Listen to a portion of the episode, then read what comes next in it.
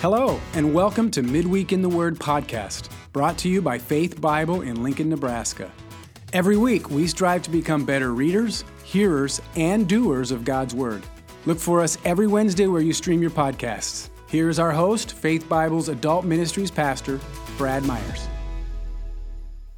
Hello again, listeners, and welcome back to another episode of Midweek in the Word. We're so thankful that you're tuning in and that you're joining us for our discussion. Uh, today, we're going to be continuing our Bearing Witness series. We're going to transition from what was last week more of a gloomy book, I guess, if you will, the book, the book dark. of Judges, to a far more hopeful book and a very, very short book as well uh, as we look forward to the discussion on the book of Ruth. It's by far the shortest book that we've addressed so far in the Old Testament. There will be some shorter ones here later that we'll address in the minor prophets and things like that.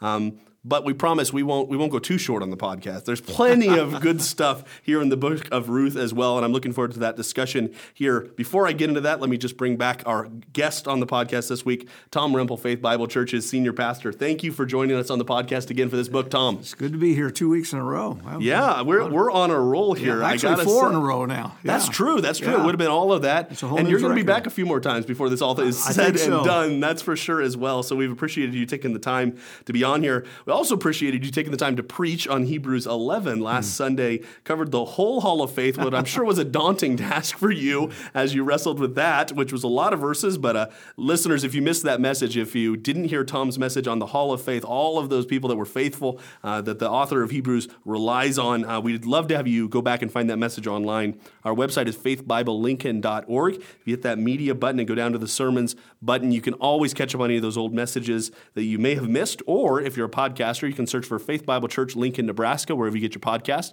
We have the one with the black background, the white le- letters of all the Faith Bible churches that are out there, which there are many. um, that's our Sermons Feed podcast. And you can catch up on any of those messages if you've been gone for a week or if you want to go back and listen to a message uh, after the fact as well.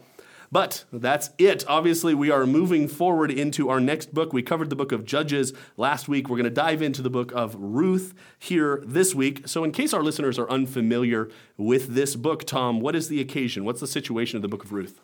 Well, again, to put it in the context, it, it is another hinge book. So there's a hinge between Joshua and Judges. There's a hinge between Judges and Ruth.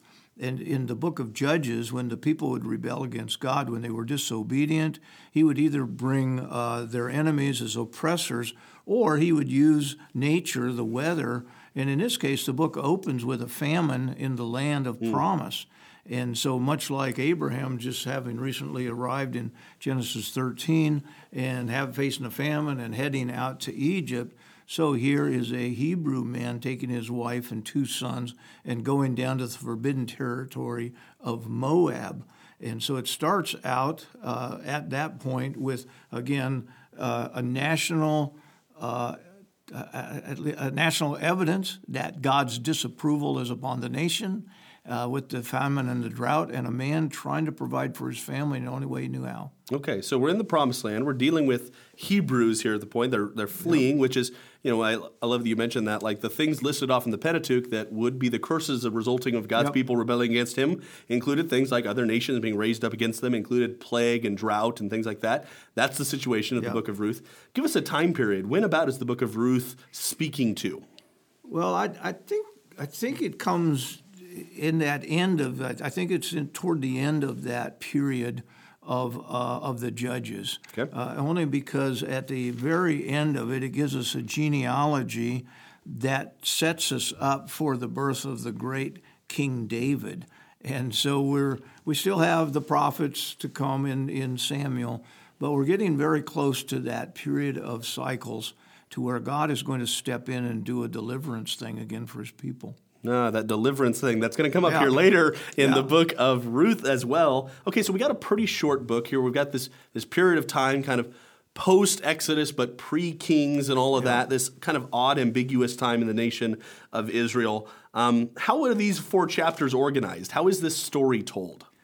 Well, it, it begins uh, with two widows in a foreign land, uh, one of which is a foreigner, and it moves through their return home, not because things are uh, better there, but simply because when you're a foreign widow in a foreign land, your survival is marginal at best. Mm. So uh, that that's how it begins, and it begins to unfold. They come home, and uh, I, have actually I, I, had written myself some notes last time I preached on it, but it begins with empty cupboards. Empty arms, empty beds, empty wombs, and an empty throne. Mm. And that seems to be kind of the repeat. So in chapter one, uh, Naomi tries to convince her daughter in laws who have been widowed, she's buried her husband and both sons in a foreign land, convincing them to stay with their people. Hopefully, somebody will marry them and provide for them. But, uh, but Ruth refuses. She loves her mother in law and she's going back. So she'll be the outsider and the outcast mm. when they arrive. And then she really demonstrates great love and care for her mother in law in that she goes out and she labors mm. uh, in the fields, and there's there's a, a law that says that they're to leave the edges of the field unharvested, so that the poor people could come and mm. glean, as it were.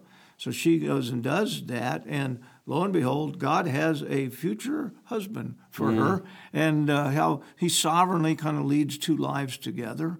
And then uh, the mother in law begins to recognize the hand of God beginning to bless after all the sorrow and all the pain she's suffered. She felt like she was cursed of God. Suddenly she's beginning to see that God is stirring and caring again.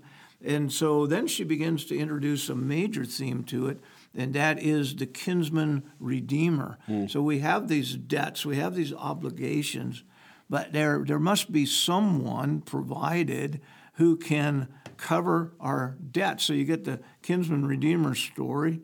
And uh, again, as, as the narrative unfolds, it, it turns out that this most generous, gracious man, and again, his name is, is Boaz, and uh, you know, as every father hopes, as his daughter finds a Boaz and not a bozo. Mm-hmm. And this is a real gentleman who really looks out for her, protects her, cares for her, and provides for her, mm. and uh, then realizes that he is not first in line. Mm. And so there's another kinsman redeemer. So it's plot a, twist, this right? Great plot twist going along. So as you're going through to the to the first three chapters, especially, there's just one aha moment after the other. Mm. And I, I love the you, have mentioned the, the story because it is it is narrative. Yeah, like we talked about that definitely. a couple of years on the podcast. It just it tells a story. It doesn't go out of its way to kind of explain everything that's going on. It doesn't. It lets the power of the narrative convey what's going on. And I, and I love the way the narrative is told because it it really flows out in in such a tragic way. Like it yeah. sets up, you know, this woman who loses her husband, who loses both of her sons this this daughter-in-law that has really nothing else other than her mother-in-law and her people and her God. But she goes back to this land and she knows she's not going to be accepted. I mean, like she's a foreigner. Like she's she's not an Israelite. She right. she's not of their tribe. Right. And it's like the helplessness of Ruth and Naomi, the the situation in which they find themselves when they are entirely dependent upon the grace of someone else and God's provision for them sets up Boaz coming in as this kinsman redeemer with such potency. I love the way narrative and story has a tendency to has ability to tell yep. this story as opposed to just explaining it. Yeah. Um, so, so how sh- how should we set about reading this book? I mean, obviously, we want to read the whole story in order to get the aha moments, in order to fill the punch of this message. You have to read the whole story, which with only four chapters isn't too yeah. daunting. But how do we set about reading this book? Well, I think the first to realize not only is this widow from Moab an outcast, but she comes from a group of people that are forbidden to even enter the temple courts or ever have any interaction. So you know, this Hebrew guy that moves to a foreign land to save his family ends up allowing his sons to marry forbidden women. So when she comes back, it, uh, the least likely hero of the story is that one. So as you're reading it, you have to feel the tension of yeah, that. Yeah. And then the other is uh, there are some phrases or terms that, so you start looking for repeated terms. In chapter one, the big repeated term is return, return, return. And then you come to chapter two, and the, the term is glean, glean, glean. And so you start marking those as you go. And then when you get to chapter three, it talks about rest. Will there be rest? There is no rest. And then you get to chapter four, and it's the word redeem or redeemer or redemption. So the secret to reading it is to recognize those repeated terms that set the theme as you go. So redeemer's introduced the end of chapter three, carries us all the way through chapter four. And then ultimately, uh, you, you, realize that this story is going somewhere. It's not mm. just a great romance story of uh, a wealthy older gentleman that had never gotten married finally finds the bride of his choice, who is the forbidden woman. Is also blessed with a son, which is an amazing thing. But then also, to pull it all together, you have the genealogy given at the end of the story. At the beginning, you're introduced to a man, his wife, and two sons, and at the end, you're introduced then to the generation that how that. So we talked in uh, we talked in the book of Judges that they had failed to tell the generations to come. This story wraps up with faithfulness generation to generation. It was a whole different twist. Mm, yeah, very true. Okay, so we're reading this book with those themes in mind as far as returning and gleaning and resting and redeeming. And we're reading this, and it, it is an impressive love story in its own right, assuming yeah. you get over some of the odd cultural yeah. context. and what's with this whole uncovering his feet thing? And uh, assuming you get through all the weeds. And leave before the sun comes exactly. up. Exactly. And you see what is going on. There, we also recognize it's bigger than Boaz. There's yeah. something so much greater than even Ruth and Naomi and Boaz and the players involved in the story. You've hinted at it with this genealogy that points forward to David. What is the primary message? What is the big story? Like, why is this story told in the Bible? Well, it, it so boldly, clearly uh, illustrates what it means to be the outcast, mm. to be the unsavable sinner. And so you could see God's grace rescuing Naomi when she comes back to the land of mm. promise. But that it's in this land of promise that the outcast is met with grace. And the provision for her being integrated into the community in is a, a redeemer, one who is willing to pay the debt. I, I wrote uh, myself a note on a kinsman redeemer must be a relative he must be willing to pay the debt and he must be able to pay the debt. And so God, in his sovereignty, has provided one who is a relative, willing, and able as a picture of Christ. So in Boaz, we really see the portrait of Christ. The other thing that stands out, though, is how many times the names are repeated. It's not a he and she and they, but it's very specific with the names because he's building a genealogy that we'll read about in Matthew one mm-hmm. and in the mm-hmm. Gospel of Luke. Mm. Yeah, it's, it's one of those classic examples of this genealogy is incredibly important. We tried to make that case a few years ago. I know with, our, with our work on the different, you know, um, themes, the different styles of Scripture as we were reading through how to read your Bible. And uh, the, this is an incredibly important genealogy. There's a reason this is put together um, and it's also an incredible reality to talk about you, you saying the outsider being brought in. Yeah. You know, we saw that earlier in the in the story of Rahab uh, with the fall um, of Jericho. Uh, yeah. With the fall of Jericho, we see that again here. Somebody that's outside, yeah. that's brought into Israel and included in that um, it's, a, it's, it's a cool story in that respect. And also pointing forward to this kinsman redeemer who will be yeah. the one, uh, which is exactly where we want to go with the next question as far as where do we see Christ? You've, you've tipped your hand here. We know where we see Christ here already, but explain that a little bit more. Well, Tom. and I had to go back to what you were just saying too. It, there are some stunning discoveries here. And the most stunning is not Ruth, but it is Ruth's father in law. Mm. And when you get to Matthew 1, Ruth's father in law married Rahab, the harlot of Jericho. Mm-hmm. So Boaz, mother, was a redeemed outsider, outcast. That's the beauty of it. So where but I think that where do we see Christ in this? Again, it's a hinge out of Judges. And in Judges, we are introduced again to the city of Bethlehem, which mm. will ultimately be the city of David. But it doesn't have a good reputation. So you start yeah, with, right. I mean, like I said, you don't want to read the last chapters of Judges to your children in the evening. But the question is raised is can, can there be a good man out mm. of Bethlehem? Mm. And then all of a sudden you find out, yeah, there is one. There is a Boaz in Bethlehem and it's this wonderful story. Will there ever be another good man come out of Bethlehem? Well, there's a David. Mm. And then there's ultimately the Lord Jesus. So you could kind of follow it just with the community itself. Mm. Well, and that strong tie to the kinsman redeemer thing too, as far as the relative.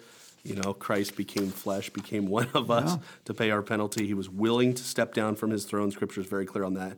And he was the only one as God that was able to pay the penalty for sin for everyone once and for all. You highlighted that a few weeks ago in the book of Hebrews, talking about Christ as the perfect sacrifice. He was the only one that could have done that. the only one. He was the only one that would qualify as the kinsman redeemer. This picture that's painted so vividly in the book of Ruth.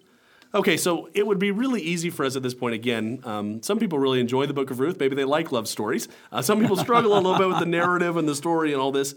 Um, but there's there's a reason it's here for all of us. There's an implication to our lives um, in all this. What what does God want us to do? What does He want us to understand or desire as a result of reading this book?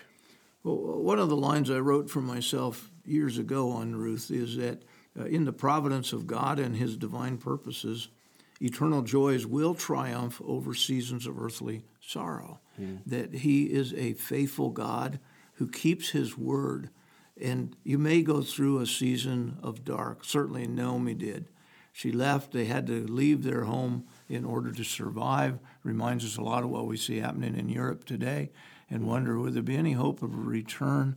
She comes back to the land only to find out that after burying the three men in her life that her god was still faithful. And mm. she ultimately experiences incredible joy as she holds another little man in her lap mm. when she has a grandson. Yeah, it's so easy to lose sight of God, what God is doing, or in the grand scheme of things, Yeah. and the details and the hardship of our own individual lives. Which, in so many ways, is a lot of the theme that you've been pounding at through the book of, Yeah. you know, Hebrews as well. Like the call to persevere, the call to endurance. Why? Because our hope is set in Christ. Our hope is in heaven, in that future reality.